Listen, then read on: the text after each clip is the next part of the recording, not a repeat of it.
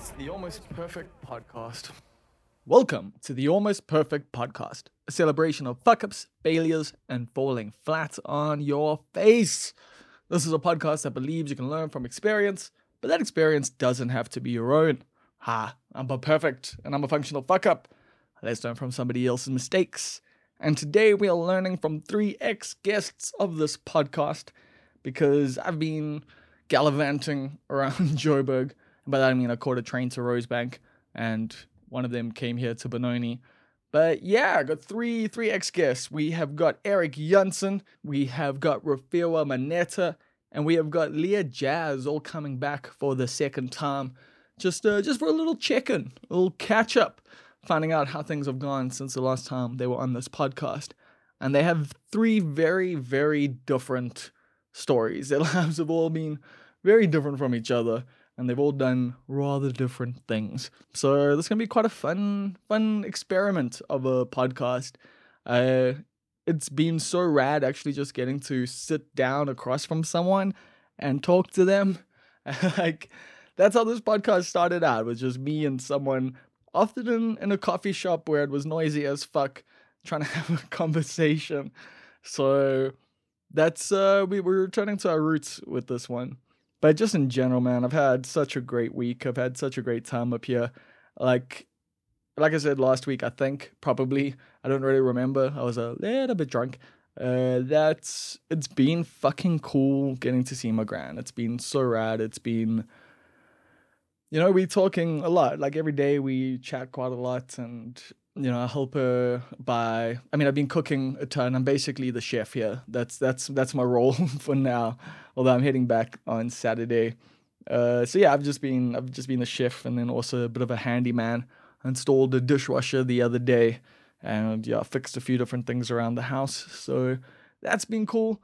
And then yeah, just motivating her while she's doing her exercises. You know, she's got to like try and pull bottle caps out of clay doh as one of her things. And with the stroke having, you know, like basically paralyzed the left side, it's a struggle. It's a real struggle to be able to do that. But, you know, she gets it done uh, with a little, with some complaining. And that's definitely relatable. But that's been kind of inspiring to watch, you know, to see her constantly actually improving and getting better. Like she's able to walk a bit unassisted, whereas when she came out, you know, she had to use a walker. So slowly but surely, each day, 1% improvement and all of that. She is getting better, and it's been truly heartwarming to see. But also, I've managed to spend quite quite a bit of time with some other people. For the weekend, I went and played some Magic the Gathering. There was a big uh, series of tournaments, and my friend Karan Chetty invited me around. And yeah, we we had a big crew of people. We were playing together, we were testing together, we were going out and eating and drinking together. And it was really just a wonderful experience when you haven't done that for so long. Like, I don't know, even the even the waiting between rounds wasn't that excruciating. and usually that's the reason why I prefer playing digital magic these days. So yeah, being able to just hang out with people, being able to do things because being somewhat vaccinated at least offers protections. And they did do a great job at the um, tournament, you know, to make sure that everyone was wearing their masks inside. There were sanitizing stations at every table, and yeah, they were they were very conscious and considerate of the fact that we are in a panini.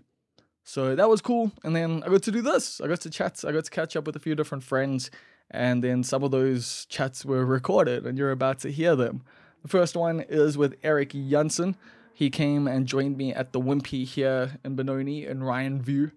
So yeah, it's uh this we had to pass a mic back and forth because I only brought one up. I wasn't really planning to do this. Like I I was hoping to have another interview scheduled and to just be able to rock the one mic from my side and they rock the vibe from their side.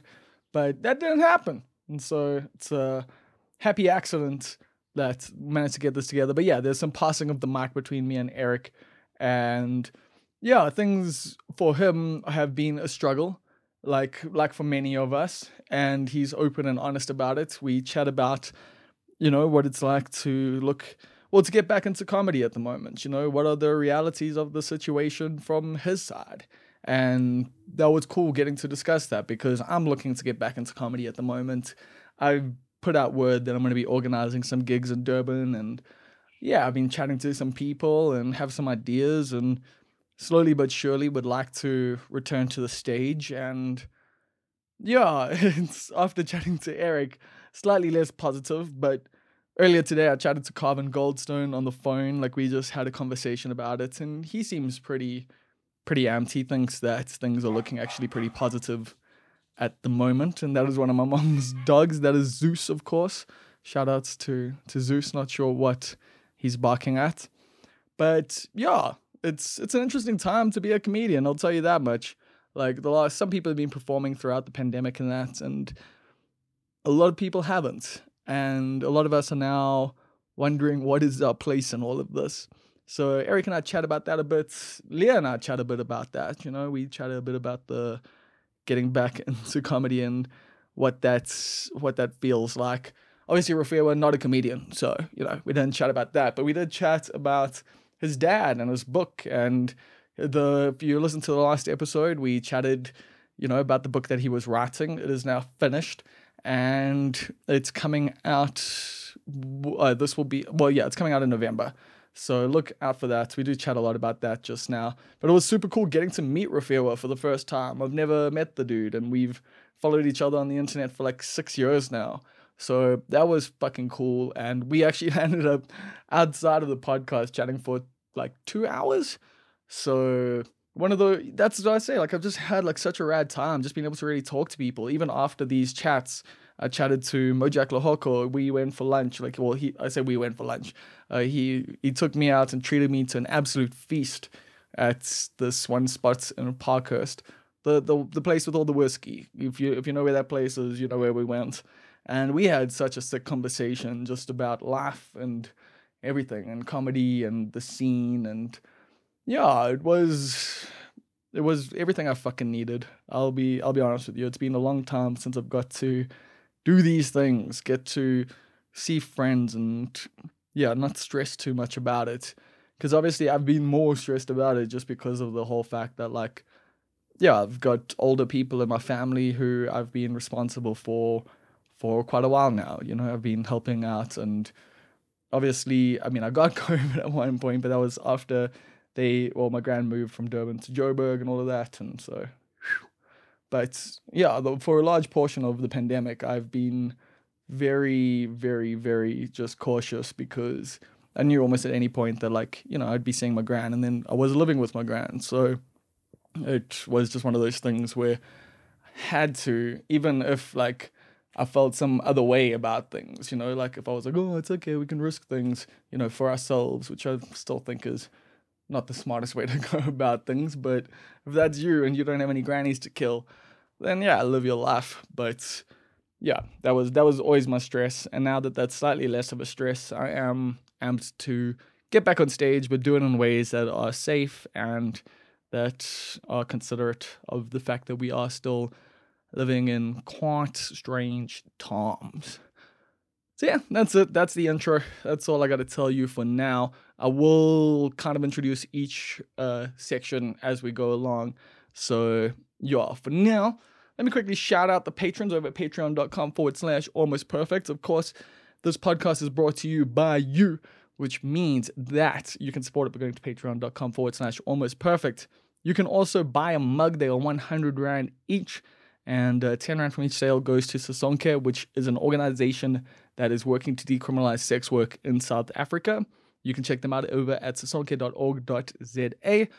Also, we have t-shirts. A lot of people have been buying them. I've actually managed to make a whole new order. Like we sold out of the first batch, which is fucking amazing. like I I'm overwhelmed with gratitude and it really does just make me feel like, hey, band's gonna make it, man. Band's gonna make it.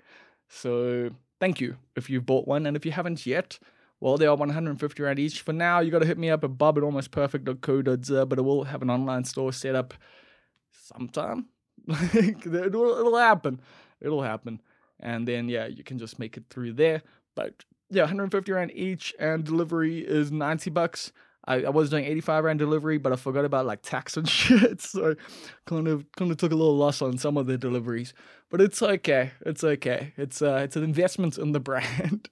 so yeah, that's how you can support it. Or you can go to patreon.com forward slash almost perfect, where there are multiple tiers that you can support on a monthly basis. $1, $5, and $10. They each have various benefits to them, which you can check out for yourself. But over at the $10 tier, which is the titular titles tier, you can pick your title right here at Almost Perfect Media.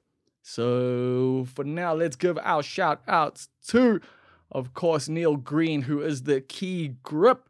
Shout outs to Rousseau, who is the chief sales officer of Subtle Heresies in the Greater Overberg region. Shout outs to Vishendra Naidu, our spiritual advisor. Shout outs to our director of purchasing, that is Riz Ventura. Shout outs to inevitable ruler of the universe and Queen Swifty, Kath Jenkin. Shout out to Julian, who is our king.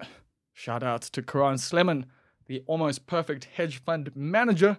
Shout outs to Karan Chetty, who is the assistant to the regional manager. Uh, this is going to be a little inside joke for Karan, but uh, look at me. Look at me. I'm the regional manager now. So yeah, shout outs to Karan. Honestly, had a phenomenal weekend with him. And if you're into Magic the Gathering, uh, we recorded an episode of the MTG Sharks that should be coming out pretty soon. I, I filled back in my role as host uh, just just for old time's sake.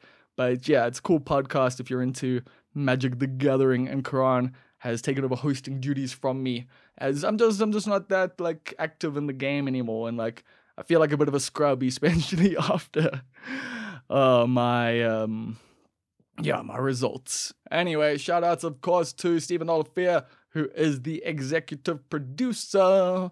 Shout outs to our pantsless weasel, that is Tyron Love. And shout outs to our anonymous benefactor. And with that out the way, I guess I gotta gotta let you know, yeah, Eric and I, I told you a little bit about what Eric and I chatted about, but we also we also get into Herbalife. That's it. I'm just gonna I'm just gonna say that and I'll let you I'll let you make your judgments uh, as we get into it. So here comes the the mini almost perfect podcast with Eric Jansen. How are you living, Eric? I'm good, man. I'm okay. I'm, I'm I'm living. I'm back again. I remember the last time we did this was in like a dingy kitcheners with loud DJ music. DJ didn't even care. He saw us talking and he's like, "I'm gonna press play." uh, bro, and that's the only episode of the podcast that's been copyrights flagged on YouTube. Yeah, because of the fucking music playing in the background. It's just so funny. So yeah, we're coming at you from a Wimpy or the smoking section of a Wimpy, which is now my official studio for for today. Yeah, in Rynfield in Benoni, because uh, this is this is where I'm at these days. But you you are an eastbound and somewhat down kind of guy.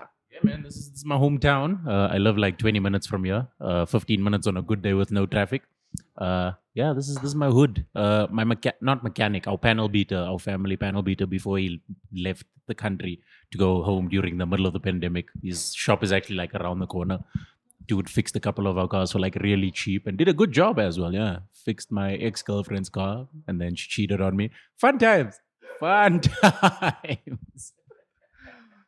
Uh, we've been having many, many, many fun times over the last few years. Hey, it's it's funny because this is actually the first time I'm doing an in-person interview in nearly in over a year and a half, basically. Yeah, so I've actually realized that I've been doing I've done more interviews via remote recording than I actually have in person. When this thing started out as an in-person thing, and that was like the whole vibe of it.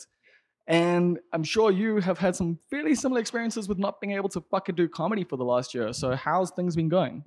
Uh, it's been tough. Uh, it's been it's been it's been quite the experience because now you are looking for other things to do outside of comedy. And I don't know how it was for you, but for me, having finished matric and jumped straight into comedy, that's been seven years of my life. It is literally my livelihood. So I was just like, what do I do now? Uh, yeah, so I just got fat, and then and then and then I played games. I played a lot of PlayStation, and then yeah, that was basically what happened. Yeah, I just coped by eating and being in front of a TV screen. Oh, I watched a shitload of series too. That was nice. And then, yeah, that's basically, you know, it's so wild that I haven't thought about this until you just asked me this now because I haven't done anything, man. I didn't even write. Like, I had ideas and I was like, that's funny. I'm going to write it down. But my book is empty. Like, there's, there's nothing going on. That's, I think, relatable in some ways. Although I, I weirdly have if I look back at it, been really fucking productive considering we're in a pandemic. You know, mm. like if I if I put that qualifier on it, it's like I've managed to at least get a lot of stuff done and just like for this it's so weird though, because in 2020, like I had my fucking goals. Like my list of like 2020 like, you know, goals and habits to aspire to. Like that list was nearly a page long. This year, release a podcast every Friday. That's fucking it. ah, that's funny. Yeah, no, I had my list. I had my list, and then my list fell apart, and then I was like, survive. Let's let's start there. Let's just make it through the next year, and let the debit orders not hurt my feelings. I think that's that's as far as I've gone. Uh, yeah, 2020, I was supposed to go to the states. I was supposed to come back. I was supposed to study. From studying, I was supposed to start like a photography business. From the photography business, like do more stage time. From the stage time, get into more auditions, more auditions, more acting gigs, and you know, work hard enough to leave the house to not live with my parents. Uh, 2020, I lived with my parents. Uh, yeah, that's basically what happened. I played games, I ate food. Yeah, your vision board just got chucked to the fucking bed, bro. Oh well, yeah, we actually had a good time together for a while playing some Apex Legends along with Mojak, and like, I'll be honest, dude, during the peak of the pandemic, that was the highlight of my fucking life. You know, just getting to hang out with you guys and just getting to talk and just getting to like, you know, be exactly like be a part of a thing. And like, especially because like you and Mo are two of my favorite people up here, and like, you know, you people who I don't necessarily get to hang out with in general. So that was such a cool part of it, at least, is like being able to connect with people virtually. Like, yo, man, this is like this weekend was the first time I really got to hang out with people in a year and a half. And like today and tomorrow are going to be days where I like meet up and do this with a bunch of different people. And it's like, it's cool that it, I feel like I haven't even missed a step. Like it's like, oh, okay, cool, can just get back into mm-hmm. this. Whereas before I was like, oh, I'm gonna be like socially anxious and this and that. And maybe I have been, and maybe that's why I haven't done any of this yet, you know? you did say it's been a year and exactly. But one thing we were chatting about before I hit record was the prospect of getting back on stage because I'm busy currently looking at organizing gigs and I want to do my one man and I want to record that fucking thing because I've got another one man I already want to fucking do, you know? So it's like, and I've had this thing I've been sitting on for so long. But how are you feeling about things? Because I was saying, like, I feel like I, I can get on stage and just be funny now. No, no, no, no, no, no, no. That muscle has not flexed in a while. That muscle has gone through what is the thing? Uh, uh, uh, the reverse. The, yeah, atrophy. The reverse of hypertrophy, if that's how you pronounce the word. Hypertrophy. Yeah, no, it's just gone small as hell. So yeah, look, but that's what I'm saying to you. Like I've I've just gone back to being a matriculant. I don't have a job. It's rough. So getting back on stage for me has become a very daunting thought because I I don't consider doing gigs where I do material that I've been doing for a while, me getting on stage. Because that's like that's like reading from the textbook. You have the notes, you, you made the notes already, you know it works. So that's cool. But the prospect of getting back on stage again and starting and doing new stuff, I'm just like, it sounds like a good idea. And these jokes were funny to me and my girlfriend who stayed with me during lockdown. But there's a world out there of people who think differently, who aren't like depending on me for survival or depending on her for survival. So them laughing is literally based off of what I'm saying, not because of a, a, a, prejudice that they have. So I don't know. I might get on in the next couple of months. And funny enough, I was having this conversation with Dylan yesterday because he's like, he hasn't been seeing me at gigs. And I'm like, yeah, man, I'm not 18 anymore. I, I said it like I'm a 40 year old man. Uh, but at age 18, I was fearless. There was no pandemic. Uh, the prospect of getting work was at least a lot bigger. So you could have that income to, you know, do gigs and get money and fuel yourself to get to comedy. But now it's like, oh man, I have to choose. Am I eating or am I being funny? One or both. that, that's, no more. And it's also so a part of the way like the comedy scene used to work at least was, you know, even if you weren't performing, you would go watch gigs and that, and you become a part of the vibe, and that's how people put you on, you know, like you show up enough times and someone will say, Hey, why don't you come to my gig and that? But these days, if you haven't been working, you don't have fucking petrol money to go to fucking gigs to like and it's also it's we're still in a fucking pandemic. We're still in a panini. So it's like Yeah, we're in a pantoffels. Yeah, middle of a pancake. Two pancakes squished together with just shit in the middle. like that, that's what this last vibe has been. Uh, but what was I gonna say? Uh, yeah, like I I mean, but it's also like I don't know, like I think this time period's also been a period for everyone to kind of really realize what they want out of all of this. And, you know, like I don't necessarily care about being part of the boys club and like being a part of like, you know, the team and the crew and everyone pushing the thing together. And I think a lot of people are kind of feeling that way. See, the big thing, the big thing is that being part of the boys and the club now is the thing that gets you the gigs. So if you're not a part of that, you are focused on just getting by by your own steam and that's very difficult because if you were doing gigs with the boys before but now you're not doing gigs with the boys because you don't have funds or you can't get to comedy then it becomes rough because now you are stuck now you're just like i wish i had money to go to gigs but i don't have a job so i don't have money and in order to get a job i need money so that i can buy things so that i can get to my so it's just like a terrible terrible pyramid that keeps falling on top of itself which is the worst shit ever and then when you do get a gig then people are like, ah, this guy's elite because he doesn't leave the house unless he's getting paid. Yeah, because they don't have fucking money. And even when I get money, that same money is going towards petrol so that I can get home. And then I have to buy groceries at home, and then I don't have money again, and then the cycle repeats itself. So it's just a shit show. But uh, even starting gigs, man, you like I have this gig coming up on Thursday. If you're listening to this in 2022, you are a year and nine months late. Uh, the 30th of September 2021, I have a gig, and I've sold 20 tickets. Yeah, I've, I've sold 20 tickets. The room seats 200 people. Well, that's making me feel a bit shit because I want to book you for dope. ah, it's bad, man. It hurts. It really hurts. But now, on the flip side, what I can tell you is that if you are doing gigs with somebody who has been active, who has been pushing like an agenda, and they are in the public eye, like I did a weekend with Alfred Adriaan, uh, that was fun because he's got a sold out room. And not just that, we went to small towns where people hold on to the memory of whoever they saw on TV. So because I was on Sia Vanderlaan like the year before and earlier in this year, they were like, holy shit, this guy's opening for Alfred. This is insane. So after the show, if I'm not taking pictures of nine people, one person is asking me for a picture, and that makes me feel good because then I'm like, I have not been forgotten yet. Bro, it's like doing gigs with Carvin. You're always the cameraman. Like, you're always the fucking cameraman. But that's I was actually gonna ask about that. You know, like I guess that is kind of the thing is if you can, if you're a smaller comedian, smaller, you know, I say you, you like you shouldn't necessarily be in that category. But like compared to Alfred, like you know, he's someone who has genuinely worked his ass off, like with his videos and stuff like that, to draw such a big audience. So that's at least been cool. Like you've at least had some great gigs. Yeah. But now you're in this weird little limbo where it's just like you're back to the like the old grind of comedy of just trying to like fill fucking seats.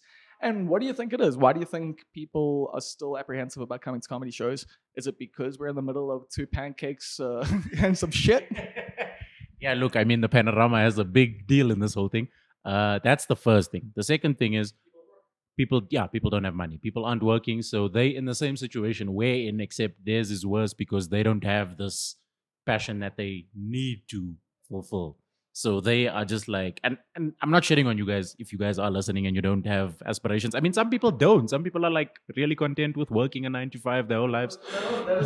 Yeah, I mean, that's that's your thing. Yeah, save your money, retire, do your thing. I understand that fully. But like for people like us who need to be out, I don't know what it is in us that is causing us to want to feel like this and be in front of a stage or in front of an audience all day. But like that's that's just our lives, and we can't do that because we don't have money, and you guys can't come to shows because you don't have money. So if you guys don't work, we don't work, which is terrible. Go to work, man. Like start a business. Shit, quit being lazy. Put off this podcast. Go. Go. okay, cool. So it's the money thing, it's the pandemic thing. And then also, I don't know if it started yet. Bless you. Uh, I don't know if it started yet, but I think the whole vaccination thing, some places have already like put forward the if you haven't been vaccinated, don't come. Because I know that's been happening in the acting acting sphere. If you what that you're gonna do? Yeah, so the gigs I'm going to be putting on in Durban will be proof of vaccination gigs. Oh shit! Like I feel really strongly about like that as a moral like thing. I mean, that's why I haven't done anything, dude, for like the last year and a half. Like I could have been organizing gigs this whole time. I could have been doing stuff, but to me, it was just the whole thing of like, I don't want to risk anyone else's life. Like that's it. Even if you are risking your life to come and do this thing, you know, like we're all agreeing to be a part of it. I still never felt comfortable with that. And like as far as I understand, if everyone in the room is vaccinated, the chances of anything bad happening are pretty fucking low. And that's the thing. I just so I'll do that because I'll create that space for people who are like that. Because also, if you're an anti-vaxxer, you're not gonna fucking enjoy my comedy. You've got other shit you need to deal with first. it starts with a polio shot. That's funny. No, well, I don't know about that. So the thing that has happened with like me in particular is we had COVID the beginning of August. Yeah, we were sick as hell, man. Like just knocking on the door, just like, hey man, I could be going at any moment. That's like how sick we were. And we recovered, we're like back up and running and stuff. But now we obviously had to wait the necessary 35 days, which actually happens two days from now, which is Wednesday. So we're not going to, no, Thursday, sorry. Well, we're not going to be able to vaccinate until then. But now the th- shitty part is once you get, va- have you been vaccinated? Okay, you've, you, you've got your first shot. So side effects after the first shot? Okay. Maybe I'll do it soon then. No, because my thing is you've it already, the side effects really minimal. the oh okay cool now I'm I'm doing it after this I'm gonna I'm gonna register I'm gonna I'm gonna register immediately. So the thing is, there's so many things that are happening so quickly now after the 35 days. Now I'm just like, what if that day that I have the gap to go and get the vax, I'm sick again, and then I'm just like, ah, this is a shit show. Yeah, but if like the cool thing, the cool thing about getting COVID is it at least provides you with some modicum of protection. Yeah, yeah. yeah. Like that's how our bodies work, you know. That's the whole point of vaccines and stuff. So I was chatting to some doctor friends over the weekend, like about like lots of things. But one of the things they said was like you've already, you've essentially had two, you know, shots already of the thing because you got COVID. And then I got the first shot, so it's like this is essentially going to be like a booster shot, like so there's some small benefits to catching COVID. Like if you got it already, like yeah, fuck, I didn't even have a choice. So it was just like I just showed. I was just like, "Can I have a vaccine?" And they're like, "Yeah, take this one." It was just like, "Cool." Yeah, but yeah, I found the experience to be pretty mellow. Like, didn't really like it. It hurts and maybe a little bit of lethargy and stuff. But like compared to having COVID, the vaccine is fucking nothing. Yeah, man. Uh, so you like okay? One thing we can chat about since you're wearing the shirt, Yes. and this is something that everyone says is a scam, but you're actually basically paying. You're you're living off of this shit. This is how you're doing the things that that, that you're doing is Herbalife. So how did you start selling Herbalife? Because I know you're selling chickens, and I assume this is a bit, a little bit of a step up. Yeah, no, look, I mean, I'm going from one piece of material to a whole bunch of shit. Uh, no, man, I started because a guy that I went to school with has been in the business for the past like three years. And I'm not going to lie to you, in the past year, this dude, look, I think this is also the problem with the timing of my sign up. So he started, he was lazy, he didn't work for like six or seven months, or I think it's a year, he said, because he was working for a company. I'm not going to mention the name, obviously. Uh, he was working and he was making good money, but he wasn't happy because it took his weekends. And then someone told him sign up. He signed up and he just didn't focus on the business. And then he started doing it. And in the past year, so between I'd say the beginning of COVID and November last year, the dude bought a house, he bought a new car, and he's living like he's living his best life. All he has to Oli, no, no, no, but this is the thing. He's he's like in this thing. He's doing it properly. He's got like a team under him that he like that he works with, and everybody's pulling their weight and everybody's making their money.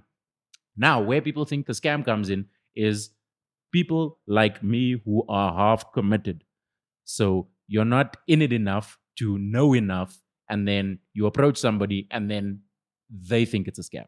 So, like me trying to sign you up now, I can't give you exactly all the details. I could, I know the stuff, but I can't do it like that because you're going to be like, nah, this sounds like a scam.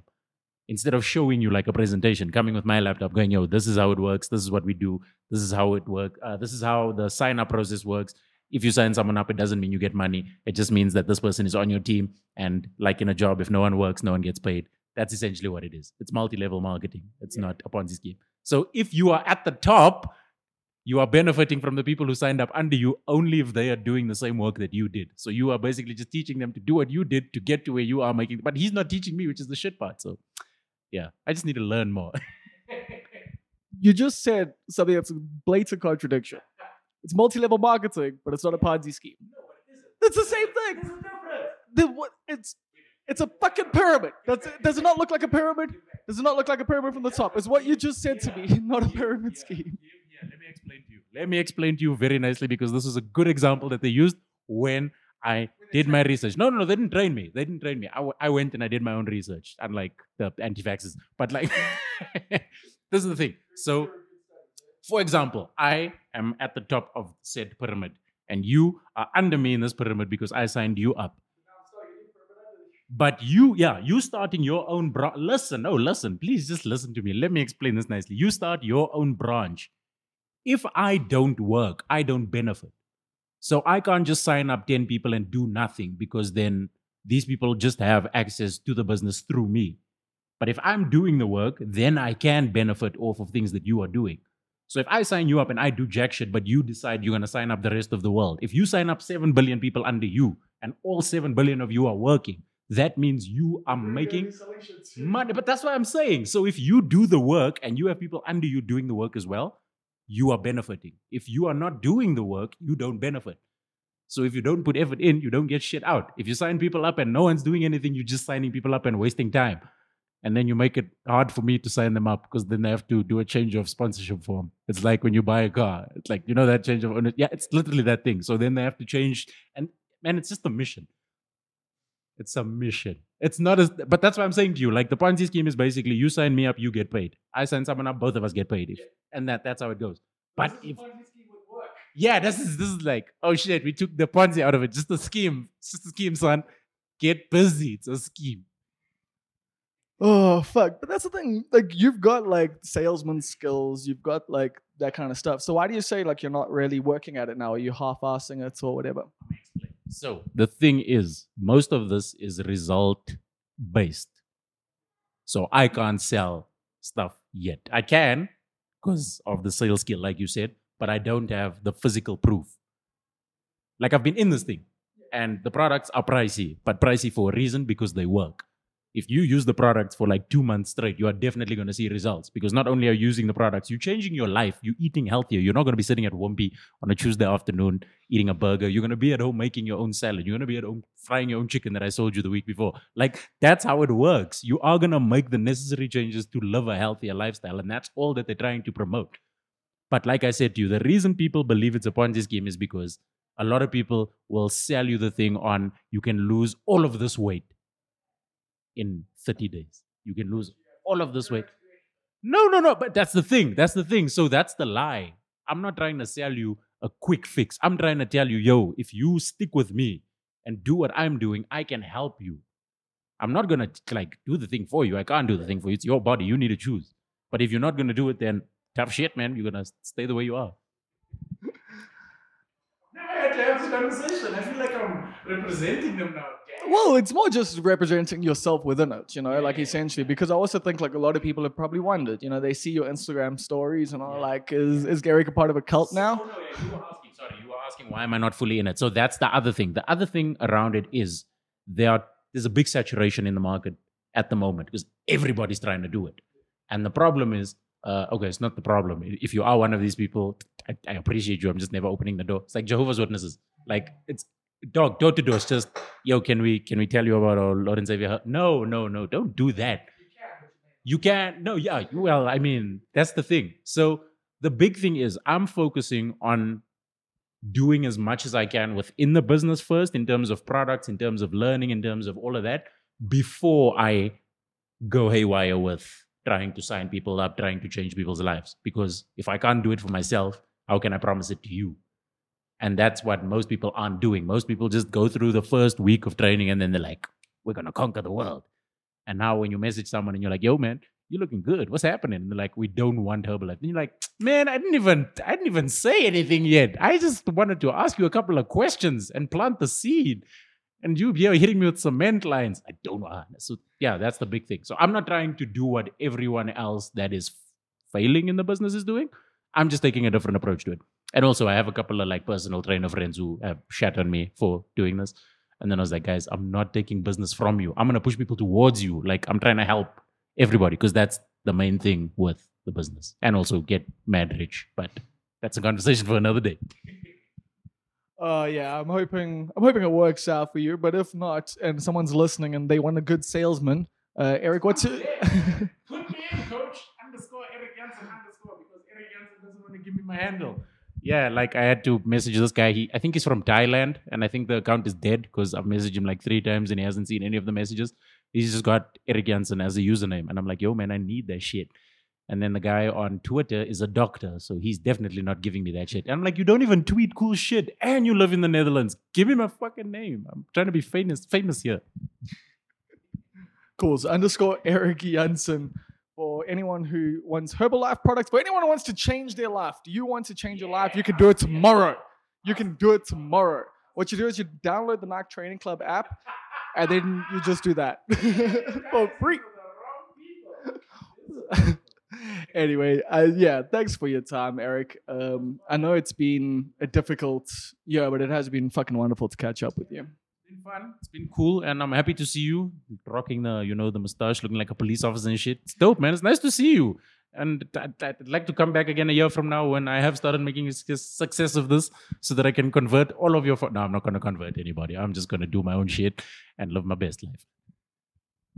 Yeah, I I think anyone that listens to my podcast that that you know wants to get their shit together already has. Like no, no one who's listening to this is gonna start gymming tomorrow. Uh, so yeah, if you do start gymming tomorrow and you want some supplements to help you, hit Eric up. But yeah, that was a that was an interesting chat, wasn't it?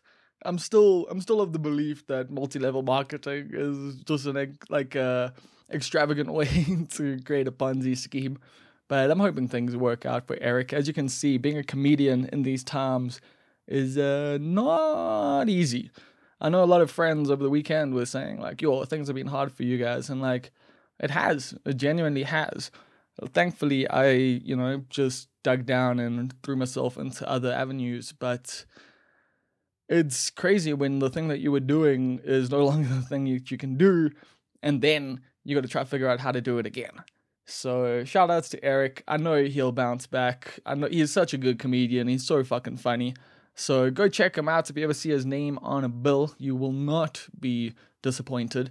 And yeah, I'll definitely be getting him into Durban sometime next year, so you can catch him uh, at a show with me if you if you come down there. And I'm also planning to actually maybe organize some shows in Joburg. So we'll see how that all plays out. Anyway, up next is Rofhiwa Maneta. We we met up at Father Coffee in Rosebank Mall. And yeah, this was fucking this was also a really interesting chat. Like I said, it was so cool to actually get to meet Rafael and we chatted for ages, both before and afterwards. Like I think in ways we were definitely kindred spirits and you know, different obviously different lives, different vibes, but I don't know, we, we also connect in a lot of cool ways. So I thoroughly enjoyed this and it was cool to catch up and hear how things have gone with the book, see what he's doing to promote it and other projects that he's creating with it and those sorts of things. So yeah, here comes the mini Almost Perfect podcast with Rofhiwa Maneta. Cool, so how are you living, Rafiwa? Uh, pretty good. Um, so yeah, I'm just uh, been busy with work, preparing for the book. Um, obviously, just sold me like a really. I wish this was one of those podcasts with cameras. Um, yeah, Bob just sold me like a really cool T-shirt and a bag with like a woman with roses. Um, it's a pretty cool tote bag, but yeah, I'm living good. Um, yeah, just mostly preparing for for the book launch. Yeah, the bag you've got is an ALCX uh, Louis de Villiers collab with my wonderful girlfriend Paige Finesse. And yeah, it's a dope bag. It's the last one. So so you've got a rare piece of, of art there. But this book, I see it's now finally been, you know, is it finished? You've finished it. You've done it. And I see it's being pushed now by the publishers. You've got a release date. So how are you feeling, bro? No, I feel so. Firstly, it feels great, but also like I'm a bit over it. You know what I mean? Yeah, yeah, yeah. Like I mean, I mean, like I think the thing with books is so by the time the book's released, there's a lot of like, you know, sort of exterior background work that's happened. Like I've been writing this thing for like two and a half years. Yeah, at some point I was literally just like to my publisher, like, fuck, I can't stomach like doing another rewrite of this thing. Like mm-hmm. you're just gonna have to publish this. This is it. So, yeah, I mean, we have November 2021. So, yeah, that's the. We don't have a specific date, but November 2021. Yeah. So, I mean, just preparing for interviews. Um, there are a few cool things I'm doing, like multimedia stuff um, for the book. But Yeah, no, no, no. I, I, I feel really good. I think I told you before, like I've published, self-published four books before this, and you know I was proud of some of them. I think some others were okay, but with this one, like there were sentences I read, and I thought, shit, like I can't believe I wrote that. So yeah, no, I'm looking forward to it. Yeah, no, I get like two of those sentences a year, so I'm, I'm a little jealous there. But I guess the constant iteration, I mean, the writing, the rewriting, it gets you there. Like you're going to, like that's the thing about writing uh, that you know people people know and people also don't know. It's that your first draft is your first draft. It doesn't have to have the most flowery stuff. It just needs to get the story down there, and from there, like you can start filling it out and every now and again you'll just be walking and something a line comes and you're just like oh let me quickly write that down like that's got to go there that's yeah like i need this but in terms of promoting the book you said you were doing some multimedia is this going to be are you going to be promoting this thing on tiktok at all or or what's uh, what's the situation there Yeah, so so definitely not on TikTok because I don't think it's the market. But um, so we've shot kind of like a few. Because essentially, just to give context to someone who might be listening to this for the first time, I wrote a book about my dad, who's was a detective for 30 years, homicide detective. Um, so yeah, um, some of the videos are just like attempts at recreating the scenes. Like, so I'll read, yeah, yeah, yeah. So, like, just stuff like that. Um, you know, talking about some cases he's been involved in. Um, with some eerie videos. Um, there's like an audio slash musical book I did. So my brother made the music for that, and I was reading over the music he made. And then this one's really slow. Like I'm also making a comic like based on that but yeah it's just so expensive like yeah it's just yeah it's just so expensive so i mean i think with that i might just release like a page every other month just because it's so expensive but yeah so just looking for ways for people to interact with the work outside of just like having a copy of the book That's actually really dope. I was about to say, so they're giving you budget for this if, if you're coming with all these videos and this and that. But I really like the comic idea as well. Who are you getting to draw it and help? Uh, like, are you gonna do the scripting for it as well, or what's the situation? Cool so i did the scripting myself. I actually the the illustrator is a girl named alyssa. Like i actually found on twitter. She's from the us uh, yeah yeah. And so i only used her because she was the cheapest. Like yeah. I mean like a while back like a while while back. Like i put out a call out and i was like can anyone help me put together a comic? And she responded among some other people but i didn't know how much it cost until people started quoting me um, yeah, and I mean, there was a guy who was really good, but I think just as in like a back to back page would have cost like upwards of 12,000, you know. And yeah, I was just like, his work was amazing, but I was just like, yo, bruh, and this is going to be something like 50 pages, you know what I mean? So I'm using her, and the idea is that, you know, I'm hoping I can put together like three or four pages and then maybe crowdfund the rest of the money. But yeah, I'm scripting it. Um, so it's going to be called The Book of Amos because my dad's name is Amos, but he's also a religious dude. And yeah, so the idea is that he, at some point, he, I don't want to give too much away, but at some point he was hunting down a serial killer. And so it's, yeah, it's it's basically it's it's specifically a recounting of that case with some religious imagery sort of thrown in in between. You know, knowing what I've paid illustrators in the past, 12 grand for two pages is about right. yeah, six grand a page is like in terms of the hours, like because it's about the amount of work that they put in, and then like illustrators I've worked with probably 550 an hour, like. So yeah, I mean it's it's real work though, and it's cool that you found someone who's you know like that you can actually collaborate with. And I like the idea of crowdfunding because I think it might actually work, and I think it's something that people then know it's a tangible like thing. Once you've got the four pages, and people love supporting shit like that. And you've you've got a bit of a fan base that's been growing and growing and growing over the last little while. But I wanted to know, has your dad read the book yet? He did. So yeah, yeah, he did before. So he read the manuscript. Um, before I sent it off to the publishers, I was obviously like, okay, cool. Before this is published, because this is your life we're talking about, and we're sort of like, um, yeah, we're, we're, we're discussing how you solve the cases, but we're discussing sort of like the interior of your thinking, you know, like how it is you caught the suspect, you know, some of your biases and stuff like that. So he read it. It was weird because initially he thought this was just going to be a book about what an amazing detective he is. yeah. And yeah, I mean, I think one month into the interview process, he soon realized that the kind of book he would want written about him was not the kind of book I wanted to write. So there were a few compromises we had to make on our, on both our parts. But yeah, man, I'm I'm glad it's over. Like I I think I enjoyed interviewing my dad, but I also at some point like I had to take a step back because I remember at, like there was this one point where I was interviewing him and he was telling me how he like there was a suspect there was someone who'd been murdered and thrown into a river. And then while they were trying to collect the body like the the person's hand snapped. And yeah yeah I mean like pretty gruesome but yeah I mean I, I yeah I mean I just kind of felt like a bit ashamed afterwards because I was interviewing him but I kept like you know, zoning in on that point. But how did that make you feel? How did that make you feel? And he was eventually like, dude, I see what you're trying to do. Like, it didn't make me feel like any sort of way. This was my job. Yeah. so it's like, I see what you're you're trying to do. Like, cut it out. Um, but yeah, no, he read it. And yeah, he read it. And yeah, he was pretty happy with it. And I mean, I've always said, I want people to enjoy my books. With this one, like if my dad's the only person who enjoys the book, like I think I've I've done my job. Like I can say that honestly. He enjoyed it. He thought it was beautiful, and yeah, I think job done. Yeah, bro, I can't even imagine what that process is like, you know, because when you're writing about something as a journalist, you know, you're usually removed from it and it makes life a hell of a lot easier because you can be a lot more honest. But when it's someone who you love, someone who's brought you up, like I could never be honest about like my mom's life with other people, like you know, like genuinely, like that's it's not fair, like, you know. And so, yo, I mean, I because I, know I've, I've done comedy and I've done jokes, and like I'll take the piss out of my dad mostly, but like, yeah, the jokes with my mom, I, I definitely have softer and kinder hands. But what's yeah, what are some of the considerations when you're then writing? Because as you're saying, you're trying to write a different book than he would have wanted. So he wanted a book that's like super cop, exactly. like you know, top dog. And what were you going for?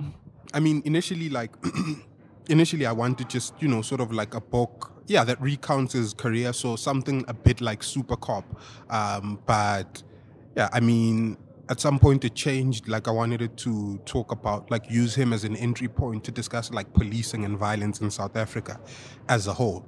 But yeah i mean the, the obvious considerations i had to make like so for example we disagree about whether like just whether like we need like policing as a whole. Like you know what i mean? Like yeah. obviously grew up like on hip hop and so you know. I remember like to give you an we chat about this in the last time. I remember the last time we were talking about, you know, sort of police brutality. And there was a point where my dad was like, dude, like, you don't know what it's like to have someone point a gun at you. Like, I mean, and that's like sort of like your everyday life. And if you don't shoot first, you're not going to come out. And so it was like, and, and, you know, because we're, we're, discussing gun control, and it was like, yeah, this is cool because this is something you get to sort of like intellectualize, and you know, but the reality, the reality is completely different. So yeah, I mean, there were there were times where I had to like he'd say things like, and I thought like, you know, this might come off as a bit problematic, you know, I'm putting that in air quotes, but then I thought, okay, cool, like, but but this is who my dad is. This is what he thinks. You know, um, I just always had to be conscious of the fact that I wasn't writing a Twitter thread. I was writing an honest account of my father's work as a policeman. And so if someone reads it and you know, you know they, you know, they don't agree with some of his thinking, then yeah, I mean, so be it. But yeah, I just wanted to be as honest as possible. So yeah. Yeah, I mean, I think like people also just need to get over this whole fucking thing of like other people having different opinions of them make them like you know the devil, like because it's also if, you, if it's not your like, I mean, I've obviously said lots of stuff about cops, and I sometimes feel some type of way about it because like I know the job isn't easy.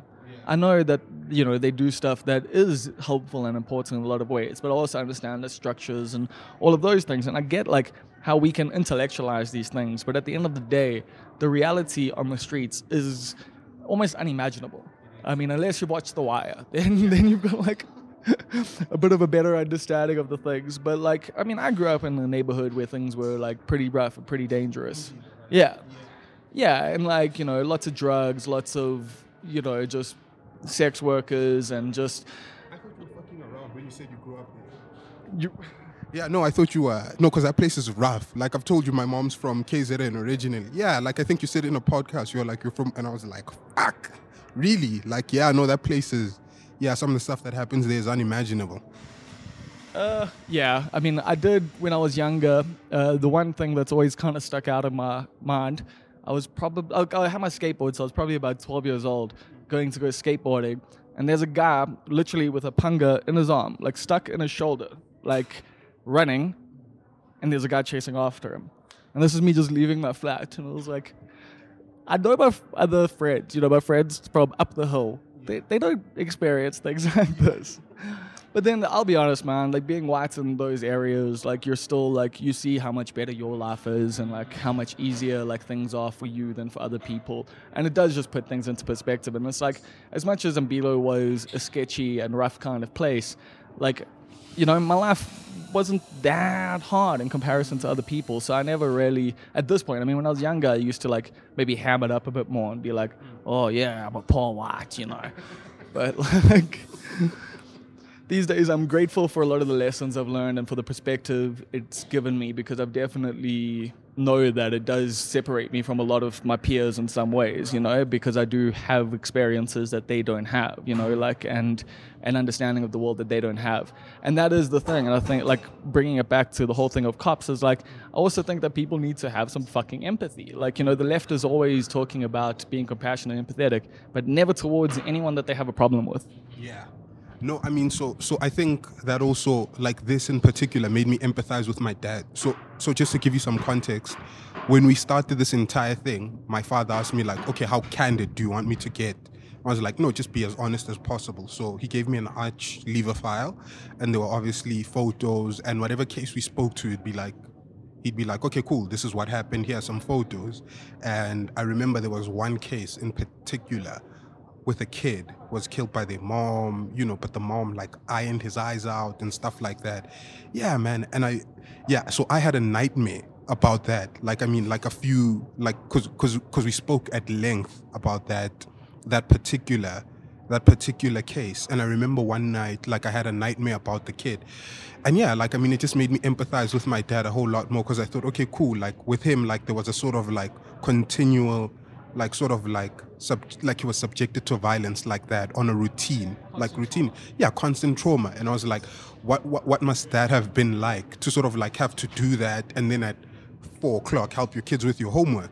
You know what i mean? So yeah. So i mean like he's he's actually thinking going of going back into the police force like they want some retired detectives to come back in. But nah man like i yeah, like I think that just made me empathize with him a bit more. I think it's easier to sort of like flog at people when you just see them as like part of a cog in a machine, as in like there's a police official who's part of just like, you know, uh, policing sort of like as an oppressive structure of the state. But I think you forget that some of those people are made, like that structure is made up of individuals. Yeah.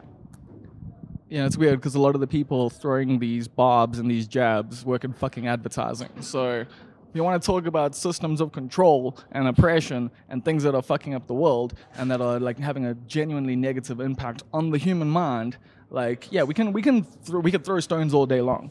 100%. You know, so I do think like yeah, we do need to reform policing. I think everyone can see that. I think cops know that. A lot of cops know that. Like the non-shitty cops essentially know that. You know, it's it, but it's also I mean human beings have only been doing shit for a very short period of time. We really don't under, like like think about that, like how new everything constantly is all the time. Like if even old things are new, like diamond rings for you know engagement. That shit's not even hundred years old. Yeah, like it's uh, oh man, it's crazy. But yeah, so books coming out pretty soon. Uh, are we gonna see have you been working on a movie script at all since you're doing everything else? Yeah, I mean, I think I might as well. So there is a documentary in the works. I'm not at liberty to say who it's with, but yeah, I'm hoping I can get it onto a streaming platform. Like the conversations going towards that direction. So yeah, not not a movie per se, but like a documentary.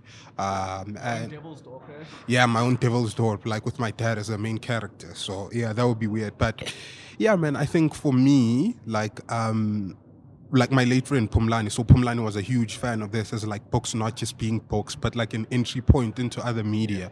Like, and that's why I want to do a comic. That's why I'm hoping the documentary thing will pop off. I don't want people to just because not everyone reads. I don't even know. Yeah, so yeah, I'm still hoping people will, you know, um, get the story in some or other way. So yeah, documentaries in the works. Um, I'm hoping, yeah, I'm hoping by this time next year, like yeah, it'll all be sorted. But yeah, definitely in the works. Yeah, that's interesting because I'm kind of taking it in a like kind of similar approach. Like I've been writing this movie. I'm calling it almost perfect at the moment because it's my almost famous, but it's not going to be that. Like it's that's just a work in progress.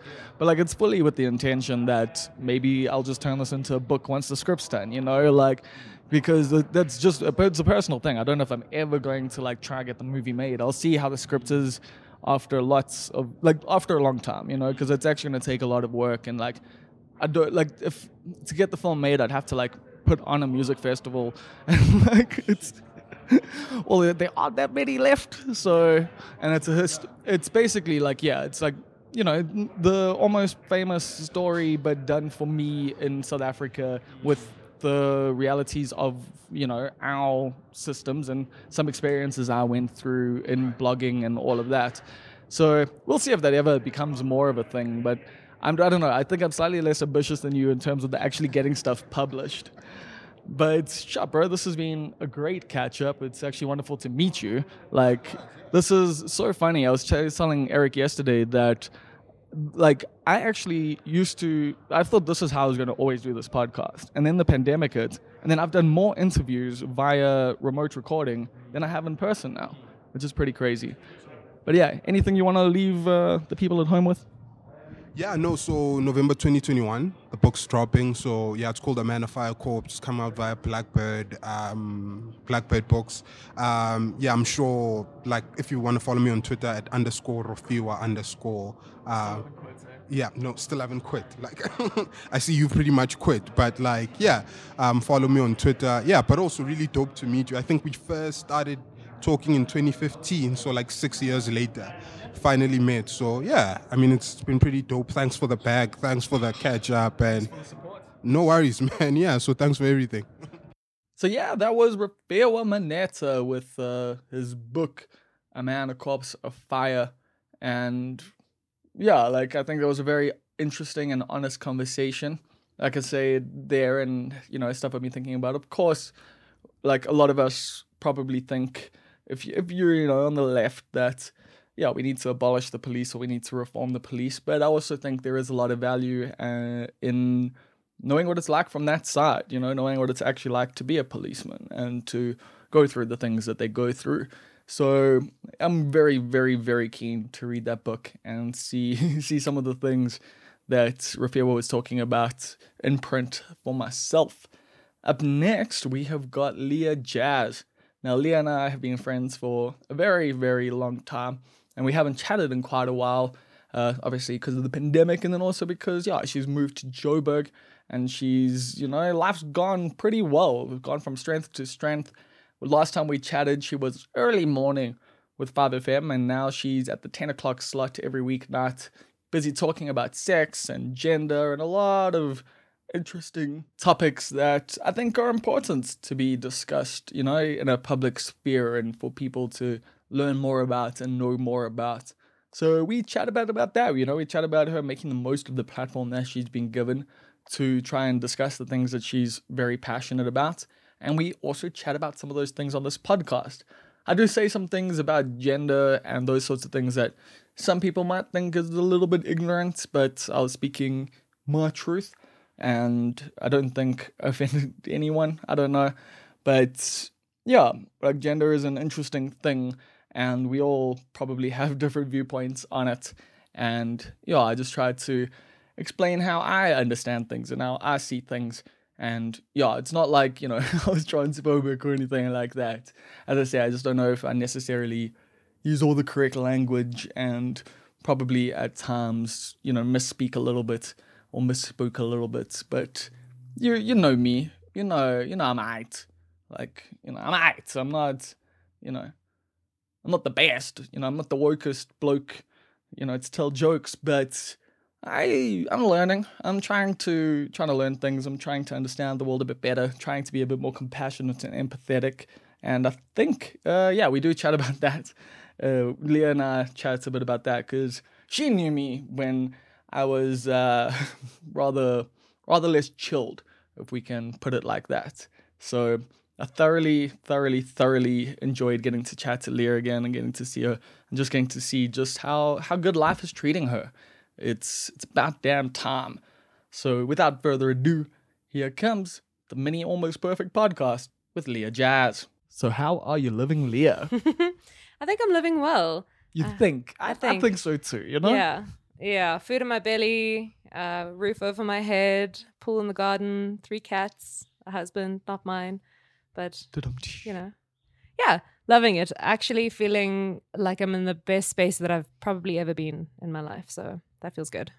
Which is, I mean, it's actually been really fun to watch your career from, you know, afar now Mm-hmm. because you made the big move to Joburg. I don't know when we last chatted where you were still with, you just started with Five, right? Like I think so. I think I had just started at five, um, which means I was still living in Durban, obviously. Yeah. Um, and I think at that point I had kind of just moved into a place on my own. Um, wow, even trying to think that far back, like I feel like But my it memory it is wasn't just like even died. that long ago. It It wasn't was that long ago. I mean, this podcast has only been going for three years. Yeah, and it's been three. This is my third contract season at five, so I've been there for two and a half years now, which is insane to me. This is the longest job I've ever held down. I've never been employed for this long in my life. That is a little bit crazy. Like, yeah, because you are someone who's never really been tied down to anything. Who's always just been like trying to find things, you know, Mm. like you're a creative person. And like, you know, like I know, like, and especially in Durban, you tried your hand at many different facets of creative expressions. And it seems like you've really come into your own now. Like, Yeah, and I think I might have said last time that you know I looked around for my thing for years, and now I finally found my thing. But I'd only kind of just found it then, and I feel so much more secure in that now. Um, yeah, I tried a lot of creative things. I mean, I have a background in writing and advertising, which is just the worst thing any human being can do to themselves. If you I have mean- a soul, don't go into advertising. I mean, there's literally 90% of the audience is people who work in advertising. And I'd say about half of them hate it. Well, that's great. Shout out to you if you work in advertising. I'm sorry about your soul. Um, yeah, hated it and so, so glad that I could get out of it. I mean, I've kind of been in and out and I still do the odd bit of copywriting from time to time and like freelancing because the hustle never stops. And also, Yeah. I work as a freelancer at work. So, What do you mean by that? Because from the outside, obviously, you know, aren't you at 5FM? Aren't you a radio DJ? Isn't that like a full time gig in its own right? I think it depends where you work. I think some stations employ people full time and you have like a medical aid and a pension and stuff. Uh, but no, I work as a, a contractor. So I'm contracted to work the hours that I work. Um, but also, still, the, the pro is that I'm still a free agent. So I can basically do whatever I want in terms of other freelance work. That's dope. So at least it opens it up. And has the 5FM thing opened up your avenues in terms of work that you can get? I don't know. I mean, it's it's hard to say what has and hasn't affected work in the last couple of years. Sure. you know i've been so lucky to have a pretty stable gig at the moment um even though we run on annual contracts i'm like you know every year around january february you know your contract's coming to an end in april and you're like shit Yeah, anyone who's listened to the Subs episode of this podcast would have a kind of understanding about what that like entails. Yeah. You know? The fact that you're never that secure in radio in South Africa. mm, you're secure for a year at a time and that year is great um and i think it's so important to make the most of it while you're there i really when i got this show the weekday show i really wanted to grab it by the balls and do something that I really wanted to do with it. Like I'm not playing it safe with this show at all because it's so important. yeah, because it's so important to me. Like I, it might not be there. You know, I know that working in radio is not something you can do for a lifetime in South Africa. Like it's just not. Like you have an expiry date. And that was something I don't think I realized when I first got into radio. I was like, oh, this is so much fun. This is totally my thing. And it's like, yeah, but you're going to turn 30 one day. Yeah, so that's the thing. When I started in radio, I was kind of like, oh, this isn't a thing. Like for me, like it's not going to be like a real career because of that. You know, the fact that like, I mean, lots of different reasons why. Think it's well documented why people don't naturally, generally let me on a live mic like too much. but you just started at the other radio. Um, but yeah, but that's a whole different ball game, and like that's me just being super chilled. Like it's blowing smoke with Bob. I get to, I'm I'm not being a rec like a well, I'm being more of a raconteur than anything. You know, like I'll tell some stories and that, but I'm not trying to be a rabble rouser. Okay. Whereas if you put me on national radio, I'm gonna say some things that some people are gonna get upset about. Have you had any complaints yet? Uh, so far, not that I know of. You know, we get the occasional, you are from Satan pushing the vaccine and like that kind Oh, of that's nonsense. mellow. But that's mellow. I've got a couple of creeps actually, because I talk about sex, Yeah. you know, on the show. Late at Um, night. And Sorry? late at night. so late at night like- exactly so you know the kinds of people who are up i didn't really think about that but in the beginning especially and, and they're occasionally i think someone must have blocked the one guy on the whatsapp line because he was always sending these voice notes going hello this is whatever my name is from this place and i'm i'm like oh i kind of get a weird vibe from you um not because of his voice but because of the things he was saying um, but there was one guy when it was kind of like a an AMA, you know, ask me anything like sex advice questions, and this guy was like, "Hi, why is it that when you go down on a woman, it just feels so nice to feel it all over your face?" And I was just like, "This is not appropriate." So That's a you thing, buddy. so exactly. So I obviously like didn't um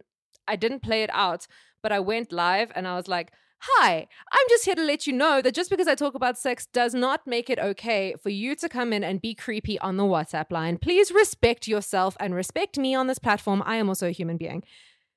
He deleted the message and he followed up with, "I'm so sorry, didn't mean to offend you." I'm like, "Yeah, exactly." Well, that's actually cool because I mean, some people wouldn't respond that way. So it's rad that like you're at least. That's the thing. The that's what I dig about your position now and like the show that you've got is it gives you this opportunity to do something that I think you've cared about a hell of a lot. So that mm. is like talk about sex and make it more of a normal thing to talk about kinky things and talk about the way the body works.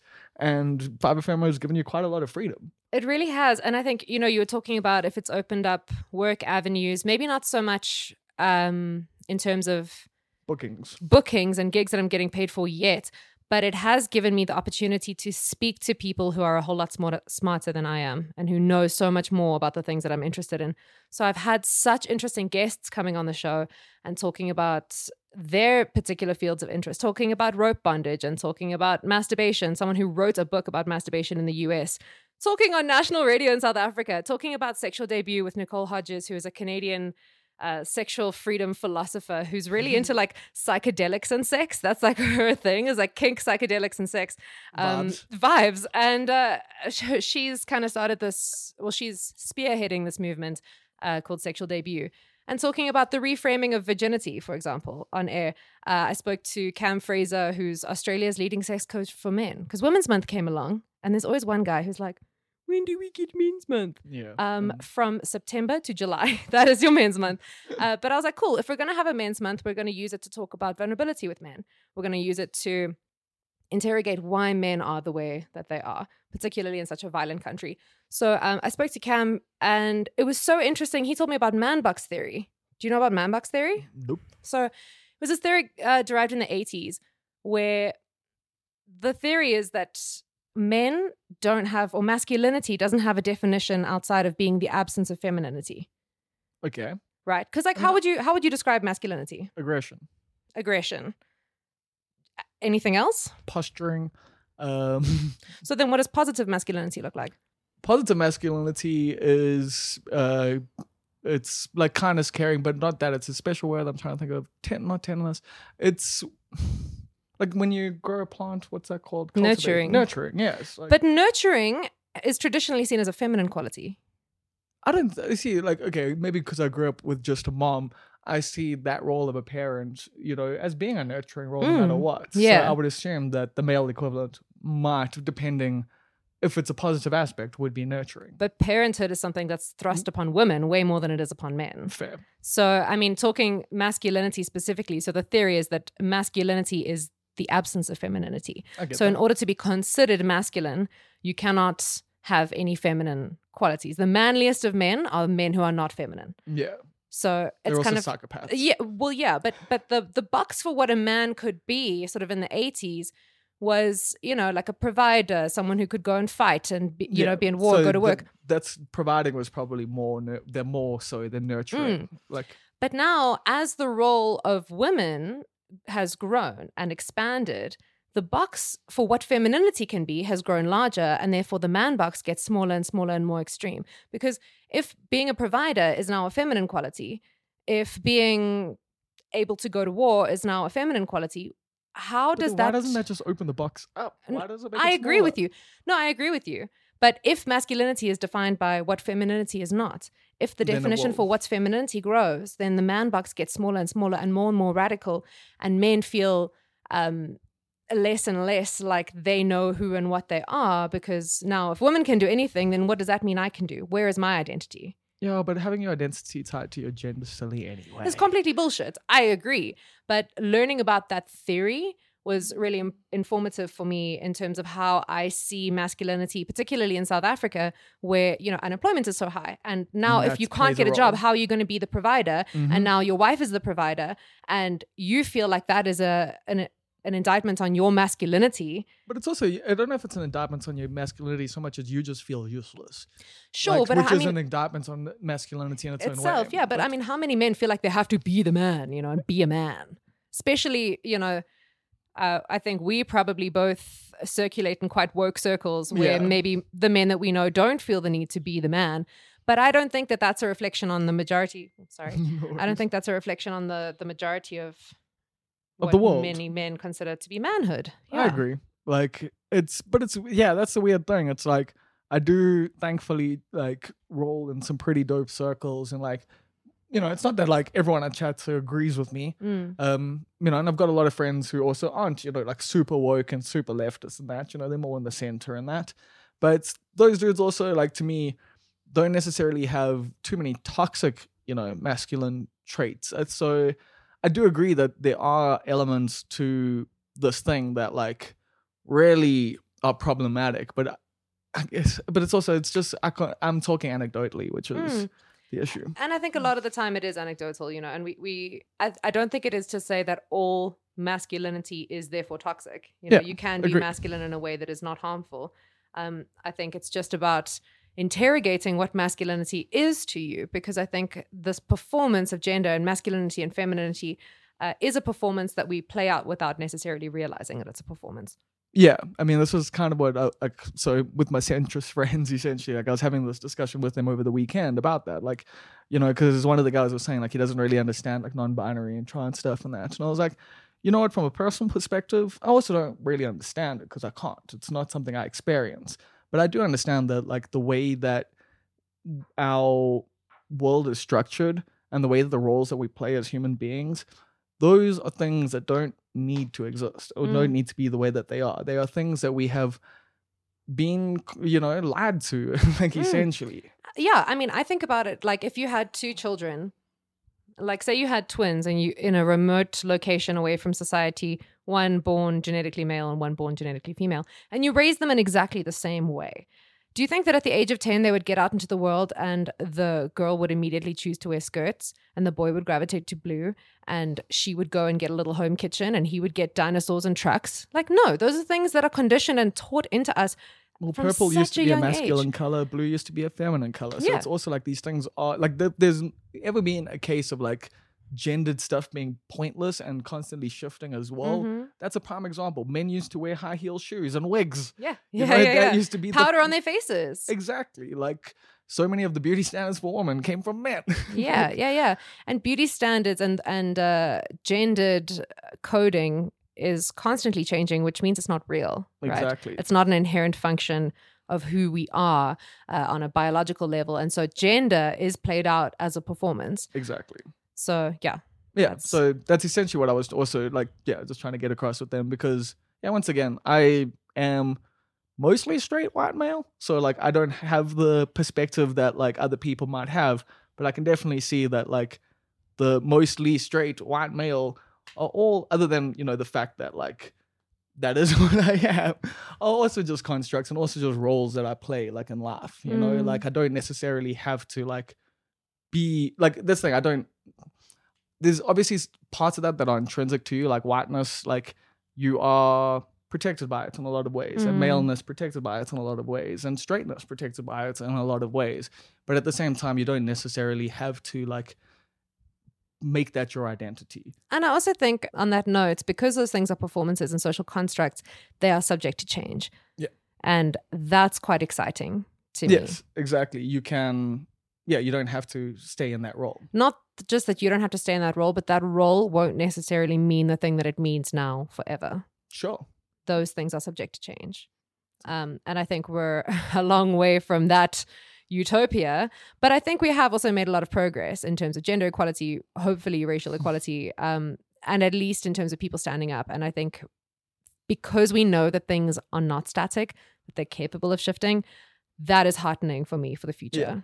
Same. like you know you do see progress as they say Mm. like happening constantly i mean and also regression but that's also just life you know it's ebbs and flows and Mm. you have some victories you have some losses culture is constantly battling to win out you know like Yeah. Yeah. And I think power and dominance is like an inherent um, struggle of not just humanity, but like all nature, all natural things. So if there is a, a structure that has obtained power, it's not going to be easy for them to let it go. They're not going to Yeah. be like, oh, sure, that's fine. Let's just like reframe this thing that has been particularly beneficial for us, you know. But uh, so it's a fight, you know, and it's a constant fight every day. And you have to make that decision to choose your side Yeah, that's yeah every day every day all day you're making all day, choices. Every day, yes. Uh, one thing I don't want to ask you is when are you getting back on stage to do Oh some comedy? Because I'm sure, like you, I mean, you probably because actually the last gig I was meant to do before COVID hit was your gig at Butcher Block. Oh my god, yes it was. oh, to think I haven't been on stage since then is like terrifying and I think the longer I leave it the scarier it gets. But I also think um there's something about taking a step back. Like I didn't write a lot in the last pandemic. you know? No, like I I've- haven't I haven't written a hell of a lot and like there are a few things and a few stories I'd like to tell um but also like I'm so happy now I don't have jokes to, no um I did a an online gig or a, I did the Savanna virtual comedy bar kind of halfway Okay, through how lockdown it was okay I think I'm um probably blacklisted from that. Who runs it? at the time it was John Vlismas Okay, Um, yeah, I'm blacklisted from that. who had contacted me to do it. Um, and it was just such a cool thing, but also a weird thing to like stand in your lounge and say your comedy set, and then like, you know, you you also you get used to like pausing for laugh, and then there's no laugh, and then there's just an awkward silence, and you're like, okay, moving swiftly on from the crickets. Yeah, Um, I've constantly been wanting to do like a live Twitch thing and just try uh, like some jokes out that way. But now I just think I'm just going to do some shows in my lounge, like to like ten people, and that would be better for me. yeah no it's it's really it is quite awkward um getting on stage it feels daunting but i also do crave it you know i miss that energy that feedback from a crowd and and now that i mean i'm fully vaxxed and hopefully lots of people will be fully vaxxed in the next few weeks um it would be really nice to to see some stuff happening around November, December. Actually, I'm not even going to be here in November, but December. Like it's cool in December because most of Joburg goes to the coast. Yeah. So people who are left behind are looking for stuff to do. Yeah, although it's weird because most comedy gigs in the past were usually shut down by about the 16th. Mm, You know, like I would come Mm. up here and there wouldn't be any gigs. yeah, because everyone's gone. Yeah.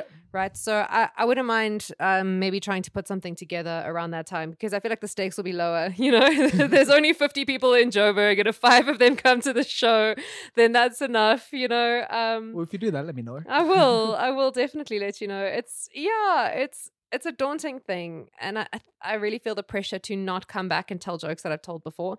Also because I think my context has changed. So a lot of my material from before is irrelevant to where I was in my life at the time, but now like looking around, I'm like, you know, pressed ceilings. I've got the same in my flat. You so know? not the exact kind, but it, it's definitely like, yeah, I can't be telling these Umbilo jokes anymore. it's like, it's not my reality. exactly. I can't be telling these like single person jokes anymore. Yeah. Um Yeah, I'm single for this next joke. So yeah, yeah, yeah. just just pretend. Let me just uh, take this off. um, you know, so yeah, I feel like there's a, a reframing of the context that I live in now that I need to maybe write for, and I feel the pressure for that because I mean, I get that the whole process needs to start over.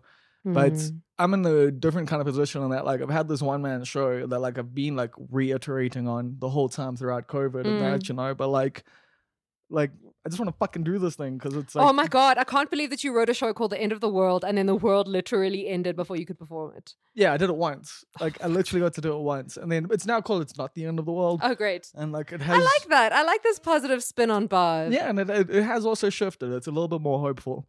Um, which is weird. Like, Yeah. Do you feel like you've grown to be more optimistic in the last eighteen months? I don't even know if optimistic is the thing. I just feel like I mean, I've gone through some major depressive episodes and shit, but like and like people who listen to podcasts will know like since I've started meditating, it's really fucking helped. Mm. Like just like I don't know, man, things just aren't as heavy. like Yeah. and I'm just not feeling as stressed about anything. I'm very much taking the whole like it's a dance, you know, life's a dance, just enjoy it. Just you know, go with the highs, go with the lows, and just fucking ride it out. Like, you know, there's nothing more I can really do. And like I'm tired of being of having these weird ambitions and like feeling resentful because like I'm not getting to where I want to go and stuff. And rather just like, yeah, I just been reframing things and so I don't know if it's optimism so much as just a contentment. And like I'm Mm. super stoked with where I like I'm super stoked with my life. Like it's cool. Like I've got cool friends, I've got cool like everything. Like the money shit sucks and that's it. Everything else is rad. But that makes me so happy to hear because I mean I've known you for a while, and I've I, you know I feel like you're more of a an optimistic cynic Yeah. at the moment, and also just I mean I- I haven't seen you in so long, but but seeing you online and growing to feel to I can see that contentness with yourself. I mean, that's growing also why you. I'm not spending as much time online, and it's Yeah. actually helped. Yeah, and I mean, I, I haven't known you to be a particularly happy person at all times, you know. No, I'm always moaning about something. Yeah, and you've never been afraid to, you know, not just call a spade a spade, but to really, Really dig it in. yeah, really dig it in and uh, to call shit out and um to, you know, trademark DIY cynicism and Yeah. like thinking back to like the, what's the right word, the the heretic that I met running Durban is yours in like 2013. You know, you're a different person now, and I think that you have a lot to be proud of Thanks. I from mean, who you are and who you've become. that's honestly how I feel as well. Like I'm really, it's an intentional. I've been working at it for years. You know, like to be a better person. Like so, and it's also, I mean, a part of it is, you know, dating someone who I want to be a better person for. Mm. You know, because it's also like I was a bit of a fucking dickhead, like a shitty misogynistic, like you know, guy who really didn't like nihilistic as well. So I didn't really care much about other people. I did, but like I didn't. You know, Mm. like. And yeah, I've just I think I've become more compassionate, it's more empathetic, and just Mm. in general, yeah, it's not all about me anymore, you know? That's cool. That's really cool. It's nice to see the nihilism growing to optimistic cynicism. I mean, it's still nihilism. It's just not like I. I mean, you know, I still think nothing matters. You know, Mhm. like the sun explodes, it all gets erased. Like that's that's it. But that's cool. Like that's not a problem. Control Z human experience. Yeah, but we still get to experience this. Like, Mm. so why why why does there have to be meaning? Like, just enjoy it. Yeah, no, for sure. Um, but I'm happy that you've come to that point. Cool. We'll see. We'll see how it goes. Maybe in three months' time, I'm just gonna be back to like being a weird, depressive. Stay meditating, please. Just just meditate. yeah, it's that. It's I've also like yeah, just been getting back into a good routine and stuff, and writing and exercising and just doing all the things they tell you to do. yeah. But I know, Funny how that works. I know, but I do know like there's probably some lawyers ahead of me, and I'll have to deal with them. But I just feel like I'm also just at a point where like, yeah, it used to be me against the world, and now it's just me in the world. Mm, that's know? cool. That's really cool. And you know, it's funny. I also feel that sense of like things are going so well. I'm like, when is shit gonna hit the fan? Like it's like the this like eerie silence. And I'm like, am I in the eye? Like when, when the fuck is the storm coming? Like because I almost I almost don't want to believe that things can be good. You know, Yeah. that things can permanently be good. And and then I've seen things kind of wax and wane, and and, and the lows have come, but the lows have been so manageable. Um, and I think in that I can acknowledge because I know that when things are good, things will get bad again. I think when things are bad, I know that they'll get better. That's exactly it. Like that's what I've kind of also like really learned to like value is like it swings and roundabouts. you Things know? will not always be as they are, and that's okay. Yeah, it's the whole. Uh, it's the Jojo Rabbit shit, you know, like as well of like Mm, you know, let everything happen to you. Like, yeah, yeah. Let it happen to you and respond in the best way that you can. You know. Amen. Amen. I think we'll leave it at that. Thanks, Bob. Nah, thank you, Leah. That was fantastic.